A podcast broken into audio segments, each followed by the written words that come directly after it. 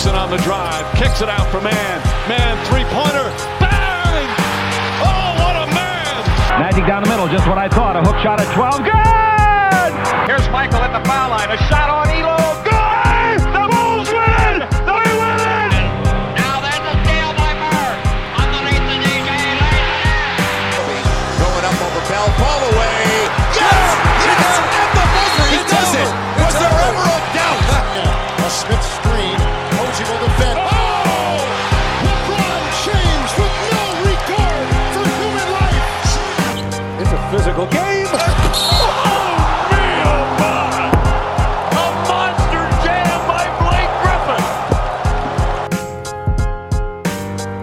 What's going on, guys? Welcome to another post game live here on Dime Dropper in the 2023 NBA playoffs.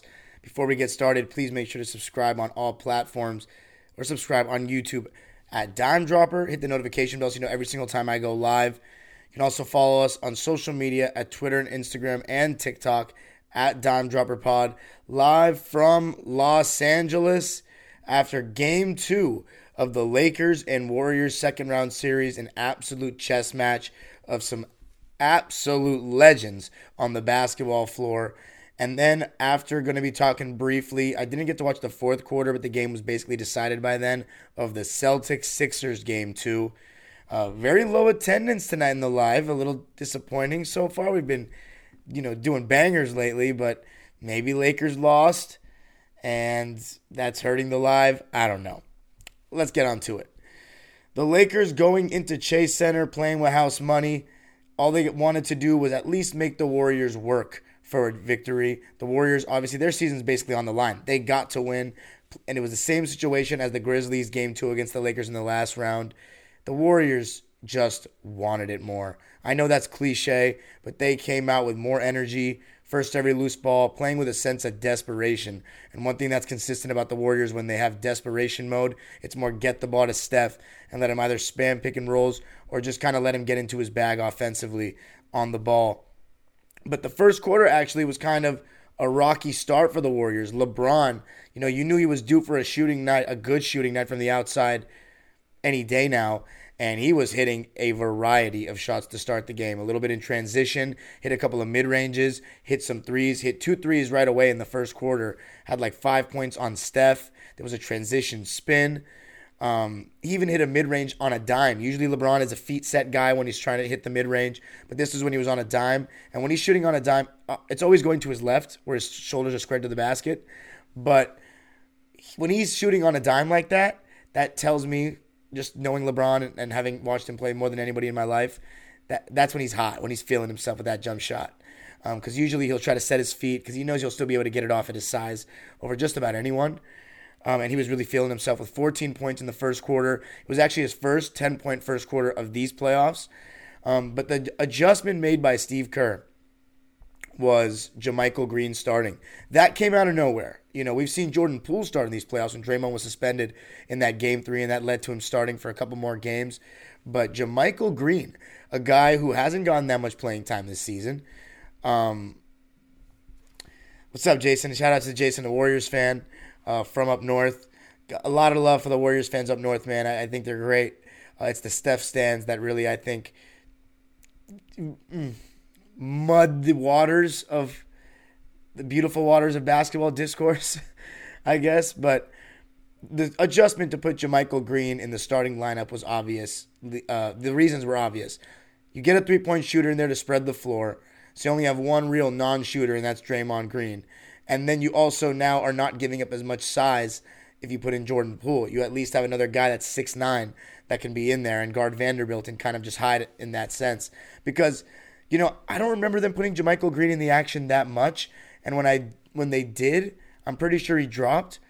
But as the Lakers, you don't want to put Jarred Vanderbilt in that screen and roll much anyway because he's not that great catching the ball and making a quick decision. Anthony Davis is the guy that you want involved in that action, and that's what they were going to. But now, you know, the Warriors made every adjustment besides the whole. I didn't expect JaMychal Green to start, but every single adjustment that I laid out, damn near, uh, they made. I'm not saying I'm some genius or anything. Steve Kerr's a great coach. He's obviously going to do it. Draymond Green guarding Anthony Davis, more Steph Curry on the ball. Um, what I didn't expect was to only play one big at a time, like only one non-shooter at a time. I thought he would still have Looney and Draymond play a couple of minutes together, but nah, that wouldn't be the case. It was just straight one big at all times that couldn't shoot. They always had a spacer out there, and that's what made the pick and roll with Steph really hard to guard. The Lakers were still in that shallow drop, and initially, you know, I still think they came out with good energy. D'Lo was playing good defense, high effort from just about everybody, you know, running guys off the line. Rui Hachimura came in and hit eight points in the first quarter, and AD defensively was still sharp as can be, affecting tons of shots. So that led to the Lakers having, and by the way, the Warriors switched Steph Curry onto Reaves to start possessions, Klay on a D'Lo.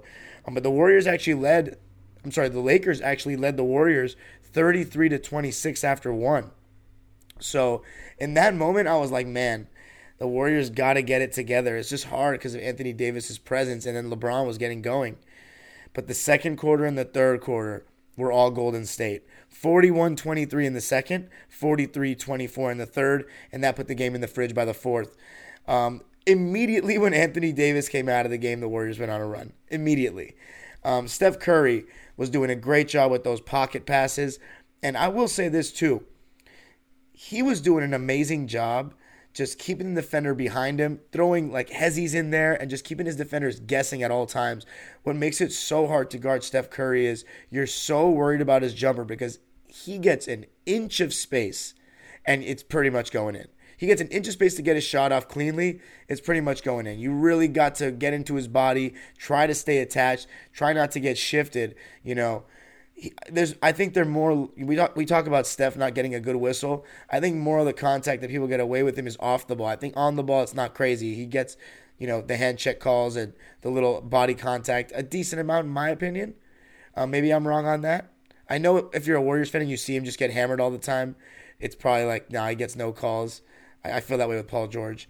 Um, but I think off the ball, Steph gets brutalized a little bit more. This is my opinion because the refs aren't looking at that as much, even though I don't know. With Steph, they just seem to let a, let a lot, a lot of stuff go in that sense. But he was given a nice balanced attack. It wasn't just pick and roll. You know, he was still he and Klay were still doing a great job moving off the ball, keeping their defenders guessing. Because of course they were top blocking still, just like Game One, the Lakers, but it wasn't working as well because now you don't have two non spacers. You'll if you have Draymond as the initiator, the whole paint's cleared. So you get a back screen, you know, you cut back door. These things are open, and Draymond did find Klay and Steph on a couple of those back cuts. Jordan Poole even got a couple of layups in that second quarter. But Steph overall was making good decisions in the pick and roll. Nice pocket passes. A couple times he passed it to the side and then they passed it to the middle and got into the action. And Draymond Green was making really good reads and doing a good job on Anthony Davis. I thought Austin Reaves for the Lakers was pressing a bit. You know, he was he had to obviously chase Klay around screens and Klay he just does such a great job moving without the ball and was so good all game long, knocking down the three ball. He he seemed like he was making every single shot when he got just an ounce of room. And he was doing a lot of his work off the ball. It's amazing, as usual. It's amazing how Klay just is so good at making quick decisions. And just like Steph in that sense, he doesn't need any room really. He gets his shot off when he's in that kind of mode, when he's feeling it like tonight. There's not much you can do. And Austin Reaves, as solid of a defender as he is, it just feels like Klay's a lot bigger and can just still get the shot off. Even if, if Austin Reaves is second late, like getting over a screen or something, Klay's still getting what feels like an open look every time. Like it doesn't feel like Austin Reaves' contest is really there. And I thought Austin Reaves chasing Klay over screens and really trying to press, trying to foul bait a little bit. And you knew after the whole complaints about the Lakers foul disparity, or uh, that whole thing, that the war. I'm sorry, yeah, that the Lakers foul disparity, you know, the advantage that the Warriors were going to get some makeup whistles tonight, and I thought that was as a neutral observer that admitted that I didn't think there was much wrong with the Lakers. I think there were some there were some tough calls against the Warriors in Game One, but there were some tough calls against the Lakers tonight. Absolutely, some tough calls. But I mean, it is what it is. You can predict that script, but Austin Reaves, you know, I'm not saying those were all uh, fouls, though, by the way, that he wasn't getting. Austin Reaves was doing a little bit of foul baiting. I just thought he was pressing. There was one time where he threw an outlet pass that was very risky. Steph Curry intercepted it, and I'm pretty sure Klay Thompson got a right wing three off of that. So the Warriors, it was very evident all game long, and most of their good work came in transition, working off of misses, pushing the ball, pushing the pace, trying to get transition threes for Klay Thompson, Steph Curry. You know, a guy who I thought did a really good job in this game for the Warriors that we've needed to see. If well, I shouldn't say we, but if you're a Warriors fan, you needed to see this guy do something. Donte DiVincenzo. I thought he did a good job of attacking the paint, and a couple of times the Lakers were just flying by him and jumping at his shot fakes, and it's like this guy's not shooting well in the playoffs. What are you doing? And he was getting two feet in the paint, making plays. Remember one time he had a little dump down. I forget if it was to Looney or to JaMychal. There's another time where he scored on a layup off that type of, you know, getting run off the line. And then he also hit a three, and his defense was really solid. Had a couple of hustle plays, and as I said in the beginning, the Warriors just seemed to outwork the Lakers. They just wanted this. Um, in the first half, it was just Rui and LeBron with the majority of the points uh, for the Lakers. Um, when AD came in, they did restore order a little bit. Like the Warriors took the lead for the first time in that stretch without AD to start the second quarter. AD kind of restored order with LeBron. He hit this ridiculous bank shot, LeBron, to beat the shot clock going to his left. Um, but as the second quarter ended, the Warriors really started to create separation and it was starting to involve LeBron in the action. Just like I said, make him work on defense. There were a lot more times where they had whoever LeBron was guarding, Wiggins, or, you know, a lot of times it it was Wiggins, going to set a screen or getting a screen for him to come off the ball, just making him run a little bit more. And when LeBron was put in the action, he wasn't doing a very good job. This was not a very good good defensive game from LeBron. He was late to rotate a couple of times. A couple of times he didn't box out, and when he was put in the action, you know, he was hedging, but not even hedging and recovering, just hedging and mm, just staying out of the play, kind of just lag lagging, you could say. And with no two shooters out there, that made it so much more ground to cover.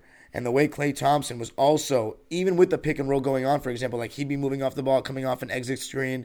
And one thing you also saw from the Warriors is a lot of their actions off the ball for Steph and Klay to come off screens was were happening on the wing in game one. Then the Lakers would top block and they'd have AD just sitting there disrespecting the guy with the ball and Draymond or Looney. Now in this game, I thought they did a lot more actions from them coming off the top of the floor. Or the middle of the floor, I should say, coming from bottom to top. Like for example, I remember Klay Thompson, I think it was in the it was in the first half It was in the first half. Klay Thompson was starting underneath the basket, came under two screens first, or came over two screens. One was set by Steph, the other I think Draymond. Rui Hachimura was you know late, you know just slow getting over them, and AD. I don't think he really expected it. He was late getting out there. Klay Thompson got a three. So you got that middle of the floor with shooters around them, so the help is not as close. A lot easier to get good shots if you're the Warriors. And as far as offensively, I thought the Lakers were using Anthony Davis much more as a screener, not as much as an initiator. And we saw in the first game, they threw the ball to AD and said, get out of the way, go one on one against Kevon Looney. It seemed like Anthony Davis or the Lakers, whoever, you know, I still think it's a stars league. If Anthony Davis wants the fucking ball and demands the ball, they're going to give him the ball. He didn't want any of that smoke one on one with Draymond.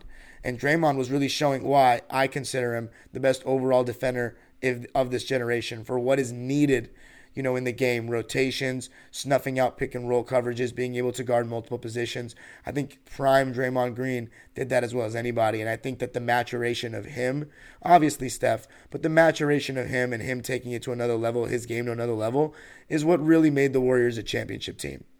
Uh, more than anything, in my opinion. And you know, I'm I'm not a guy that I used to love Draymond. Nah, I just get annoyed with him. But I still am not gonna, you know, not be objective about the way he plays. He was fantastic tonight, guarding one on one, being really physical, and that's the key for the for the Warriors. If they can limit Anthony Davis, then that's it. They're probably gonna win this series. I'm gonna before I make I wanna I don't wanna I wanna save the big themes of the episode for the end.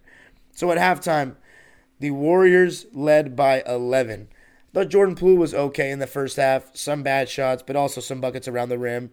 Um, and the Lakers were more careless with the ball. And AD, I think, only had four points in that first half. He was getting a lot of those same, you know, one-handed push shots or foul line mid-ranges off the pocket passes that he was getting in the first game from Reaves, from LeBron, from D'Lo. Just none of them were going in. And you got to credit Draymond doing a really good job in drop, being able to play the ball handler and recover, get a hand up. But a lot of the shots, it's like AD can make those shots and was making those shots in the first game. But the third quarter was third quarter Warriors. A lot of Curry pick and roll, a lot of Draymond in the short roll, a lot of wide open threes, a lot of Lakers scrambling, and a lot of transition offense. The Lakers looked cooked in the second half. All those shots LeBron was making, he had no legs in the second half. Every single shot was short. Every single shot. And he wasn't moving really well on D. Austin Reaves looked cooked. Jarred Vanderbilt, he had a nightmare game in this one, and I'll tell you why. He his screen navigation was really poor. There were a couple times where he was just taken out of the play.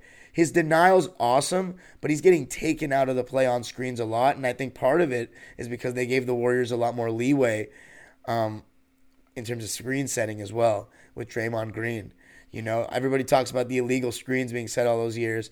I think there were some times where Draymond got a little push or a little hold in there, and it just set Jarred Vanderbilt and various Laker def- defenders back a second. But that being said, you know, the Lakers seem to play the screens a little bit higher in that second half, more like a hedge as opposed to that high drop or that shallow drop, as you call it. And that was allowing Draymond Green to get behind and get into those four on three situations. Now, how is that happening? Well, Jarred Vanderbilt's getting taken out on the screen. So now AD has to play two guys at once, and now you're forcing him to get out into space, which is exactly what I said the Warriors are going to try to do. The thing is, the why the shallow drop kind of collapsed and stopped working, a couple reasons. One, as I said, Vando's getting taken out on the screen. Two, I think AD got really discouraged with the fact that he wasn't making shots and his activity with his hands, his body language, his ball pressure was just not as alert, not as locked in. He's, he was just kind of standing up a little bit more straight. He'd only have either one hand up or one hand in the passing lane, not using both hands. But part of it is you got to give credit to Steph Curry. He was really keeping him on his toes. There was one time where he was driving, I think he went behind the back, left to right, and then he pulled back between the legs. He had AD on his heels. And that, you know, you really get to see the brilliance of Steph Curry's handle at nights like these, man. He just has counters. I don't think he wastes dribbles. So many guys today waste dribbles. He is so deliberate to me with his handle. And part of it's because all he needs is this much uh, daylight. He can put the shot up, and that's it. From anywhere on the floor. You know, it never ceases to amaze me a guy that shoots so many threes still all of a sudden will take a mid range out of nowhere and it's cash. And I love the way he doesn't neglect any part of the floor. There are times in the regular season where sometimes I'll be like, Steph, like, take a mid range, bro. Like, you've got that in your bag. Like, take the floater. And he just still circles around relocating for a three. But when it comes playoff time, he knows some of those relocation looks are not always going to be there. You got to take what's there when you're one of the greatest players of all time and you get a look at the basket. Because all you need is a look at the basket when you're Steph. So part of it was, yes, poor screen navigation from the Lakers, what seemed like more of a hedge as opposed to the shallow drop. But still, the Warriors were when they were able to make that pocket pass, part of it is the spacing. You know, the difference with JaMychal Green. Credit to him. Was able to knock down those corner threes. Was able to cut to the basket when the Lakers defense was falling asleep in transition, get a dunk in that third quarter. And Steph Curry was also doing a really solid job of taking care of the ball. The amount of points that he created, amount of good shots that he created, whether on the ball, off the ball, hockey assist, I want to say about 27 to 28 of those buckets were created by Steph Curry. That's just an estimation. But the Warriors shot 50.5% from the field and 50% from three. So 40% from three the first night, 50% the second night. And, you know, I said, are they going to be able to shoot 40% every single game? Sometimes I got to remind myself this is the Warriors we're talking about. These are some of the greatest shooters that we've ever seen play this game. The greatest with Steph. As far as if Klay's second or not, that all depends on what you consider shooting and how much you encompass. The reason why Steph Curry is the greatest to me is because it doesn't matter what kind of shooting you're talking about, really. It's only, yeah, he doesn't have a post fade. Big whoop. He's a guard. You know, comes off screens, off the catch, off the bounce, step back, you name it, from anywhere on the court. Long distance, short distance, corner. You know, doesn't even. He's the only player I've ever seen that just throws that shit up there, and sometimes it doesn't even look like he's looking at the basket. Just throws it up there, and he's oh, it's good. It's it's unbelievable. So, credit to the Warriors. Credit to Steph. Absolute, um, like baller performance. But Klay Thompson too. Like he was finishing his transition threes, and the defense for the Warriors just physical, alert. It was a championship kind of response. Andrew Wiggins also active on the glass. Draymond Green active on the glass. Remember, there was one time he went over the top of AD and tipped the ball to, I think it was Poole underneath the basket. So Draymond, just an absolute masterclass from from him. Um, as far as the bench guys, you saw Dennis Schroeder. I thought he some, had some good defensive moments, but he was 0 for 3 and a couple of dirty plays, grabbing knees, turning the corner, going to his right. I was surprised he didn't get dinged for a flagrant on those. Those are actually dangerous plays. Troy Brown, eight minutes. Donut, really quiet. Wenyen Gabriel, just those three minutes. Rui Hachimura, 21 points, 5 rebounds, 8 for 14 from the field, and 4 for 6 from deep. Really good offensively, but defensively was at fault for a couple of breakdowns and a couple of hustle plays where, you know, he just got beat on the glass by a Draymond or a Looney who Looney didn't actually play that much though, only 12 minutes, but he had eight rebounds in those 12 minutes, three of them offensive. So finding a way to make his impact when he could, and he was rolling really well, setting really good screens. Both Draymond and Looney set fantastic screens tonight. But DiVincenzo, it's funny he didn't shoot, end up shooting well, but what a good game I thought he had. Eight points, four boards, four assists on three for nine shooting, two for eight from three. Jordan Poole was a little quieter. He played less than DiVincenzo in this one, 16 minutes, six points, four rebounds, three assists on three for six shooting, 0 for 2 from three. And Moses Moody, you know, he's really athletic, man. He's pretty athletic. And I saw, I loved his activity on the glass and defensively and just his hustle. 10 points, seven boards, two assists. Let's see how many of those are offensive. Only one offensive rebound. Three for nine from the field, but two for three from deep. The Warriors outscoring the, the Lakers 43 24 in the third quarter, and the game was in the fridge after that quarter. So the Lakers just looked like they ran out of gas. But the Warriors, you got to give them credit for all the adjustments, putting LeBron in the action a lot more, and that was giving them a lot of good shots as well in that third quarter. Um, LeBron, he just didn't have it in the second half, didn't have it defensively in this game. But Austin Reaves also cooked in this game. Just wasn't on his wasn't on it on either end. Just getting, I think he just looked a little tired. He's been playing a lot of minutes, fighting Klay Thompson over these screens. When the Warriors push the pace, Lakers are in trouble. How do they push the pace? Get stops, create turnovers. They were able to do that. D'Angelo Russell, thought he was okay. 10 point and his defense has been really good in these playoffs honestly really using his body well moving his feet and has been it's always about effort it's easy to hide 6-5 on defense 6-5 with long arms you just got to be engaged D'Lo had 10 points and 8 assists on 5 for 12 shooting, 0 for 3 from deep. The Lakers shot 29% from 3. So again, the Lakers not shooting well from downtown, um, but they're not a very good three-point shooting team. They shot 42.6% from the field. They still only turned the ball over 9 times. Warriors turned the ball over 15 times. But they were able to get the win 127 to 100 to tie the series at 1. Let's see. Talked about Schroeder. Talked about Troy Brown, Rui Hachimura, Austin Reaves just seven points, three for 11 from the field and one for five from deep. He was just struggling on both ends. I mean, look, this is his first time in the playoffs. He's playing against the champs. It's going to be a, you know, he's going to have some tough games.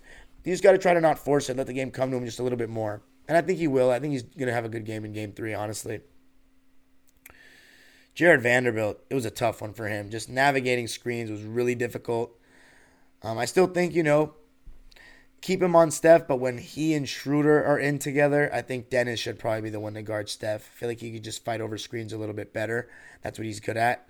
Vanderbilt, though, is fantastic denying, and he does add length and size. But you let me know, Laker fans, what you think. If they're both in the game, who do you want as the primary defender? Vando or Dennis Schroeder?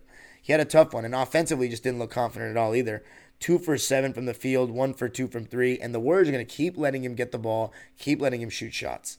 Six points, six boards for him in 20 minutes. Then the Stars, LeBron James. Really good first half, um, but defensively just wasn't fully there. And that's part of part of because the Warriors made him move. And they're going to continue to do that. Keep putting him in the action. Keep making him run around screens off the ball as well.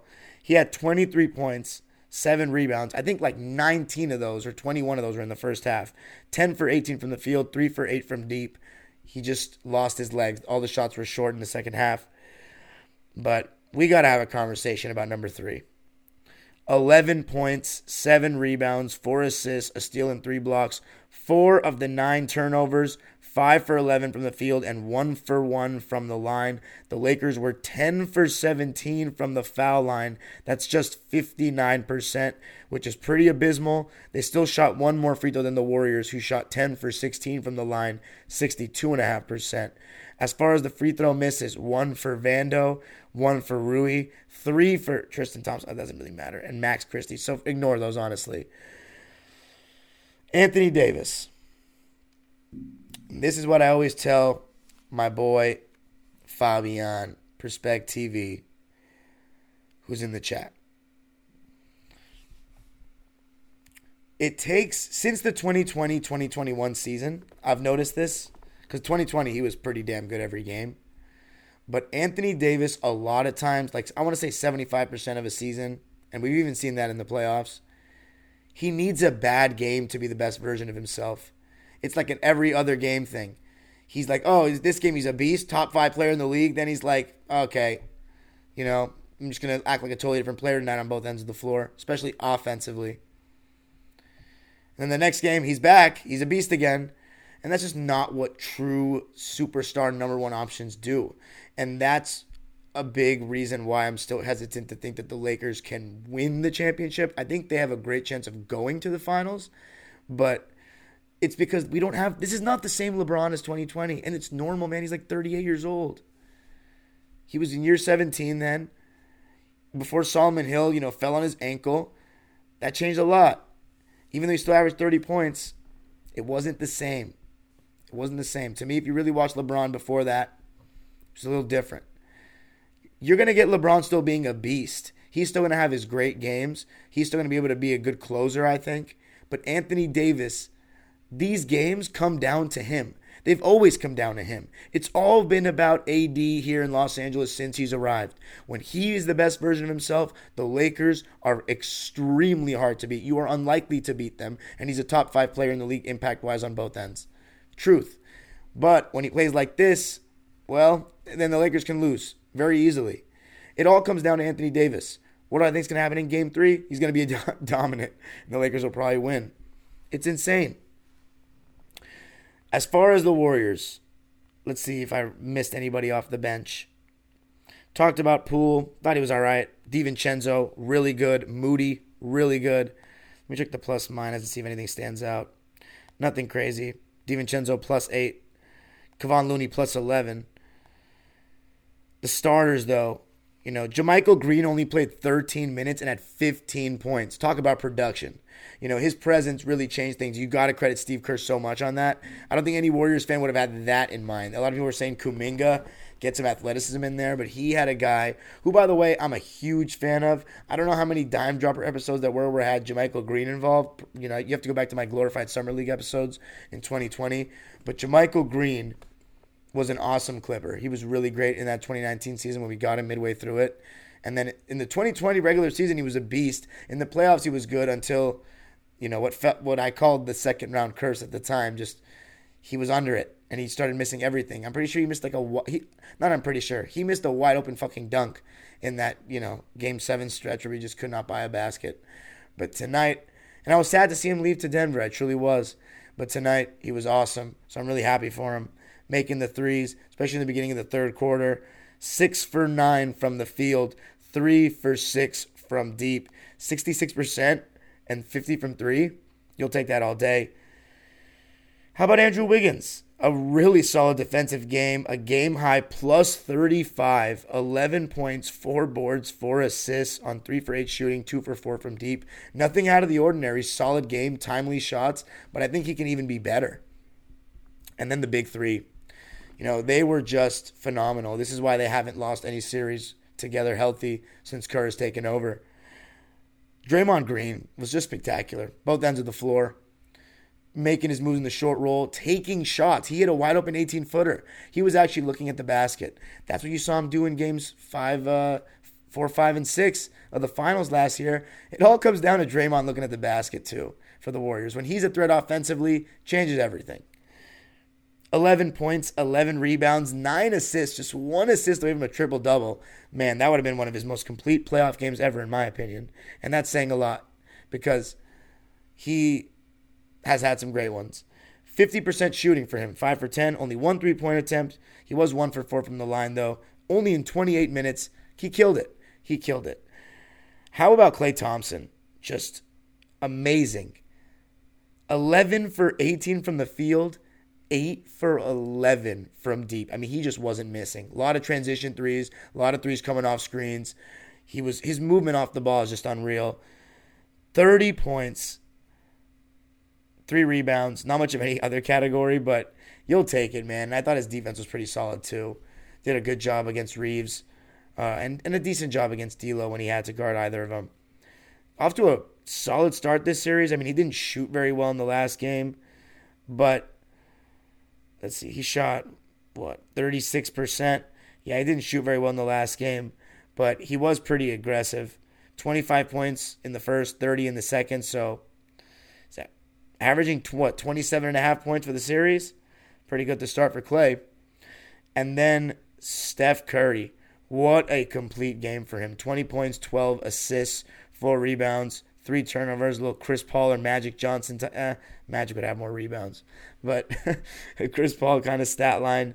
7 for 12 from the field, 3 for 5 from deep, 3 for 3 from the line. Incredibly efficient.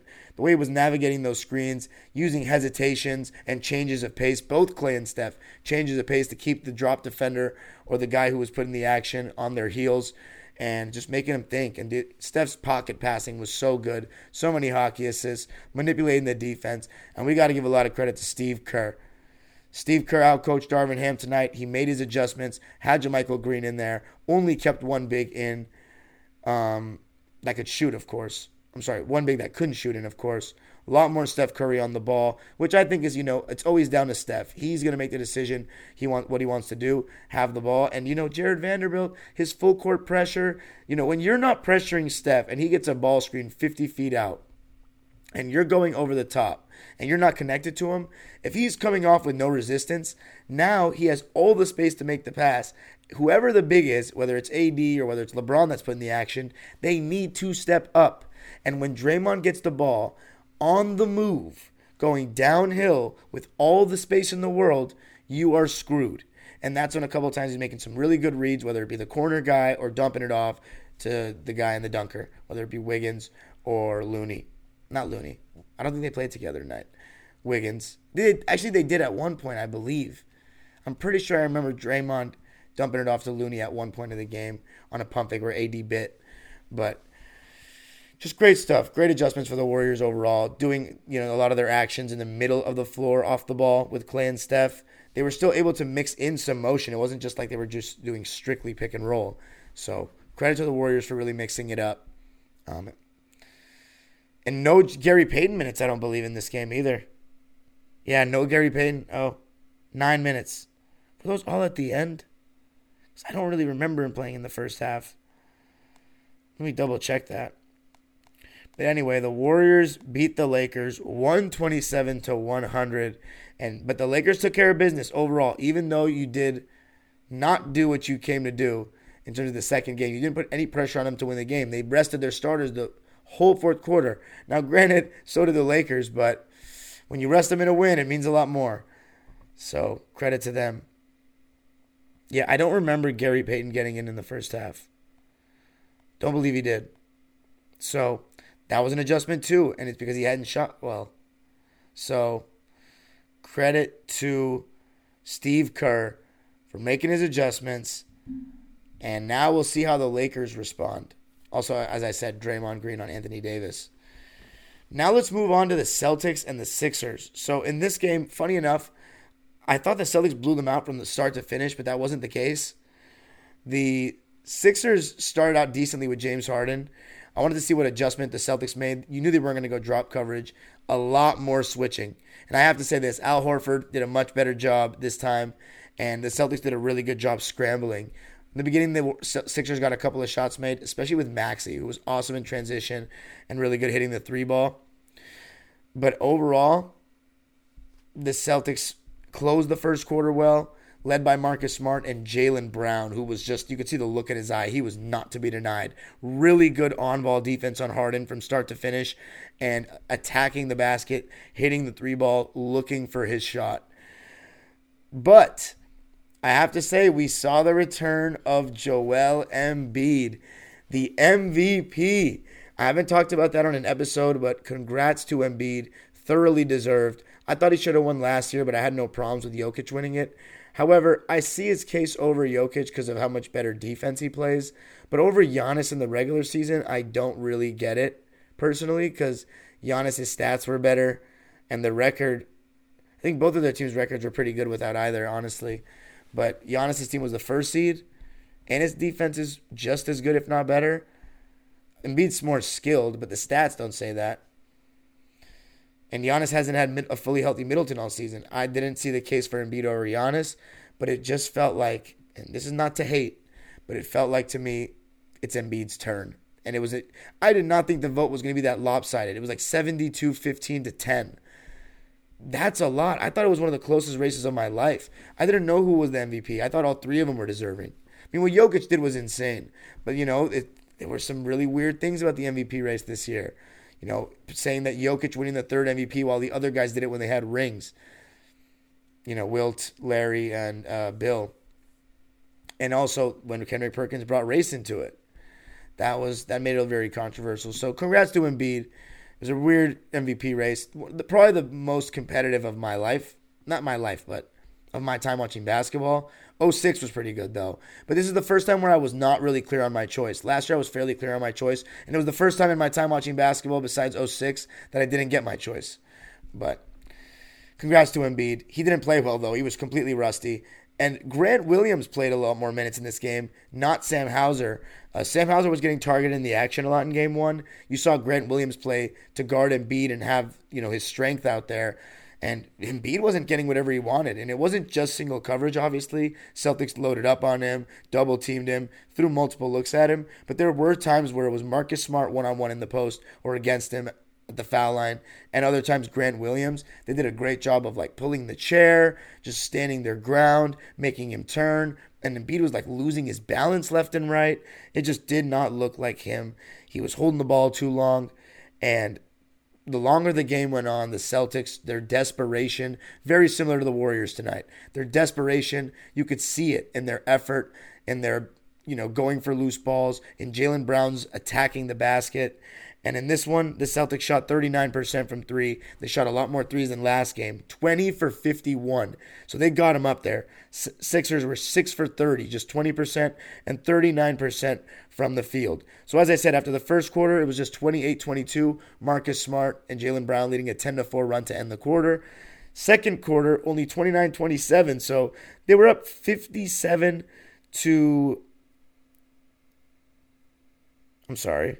Yeah, 57 to 49 at halftime, the Celtics were. And in the third quarter, they blew it open, winning that quarter 35 to 16. Malcolm Brogdon, another very, very solid game off the bench, to say the least. Good on both ends of the floor, hitting his open shots. And I have to say, the Sixers were pathetic as well. They didn't make their life tough at all. They didn't make their lives tough at all. They let them get an easy dub where they got to chill in the fourth quarter. Same thing as the Lakers. No good. That's not good for momentum.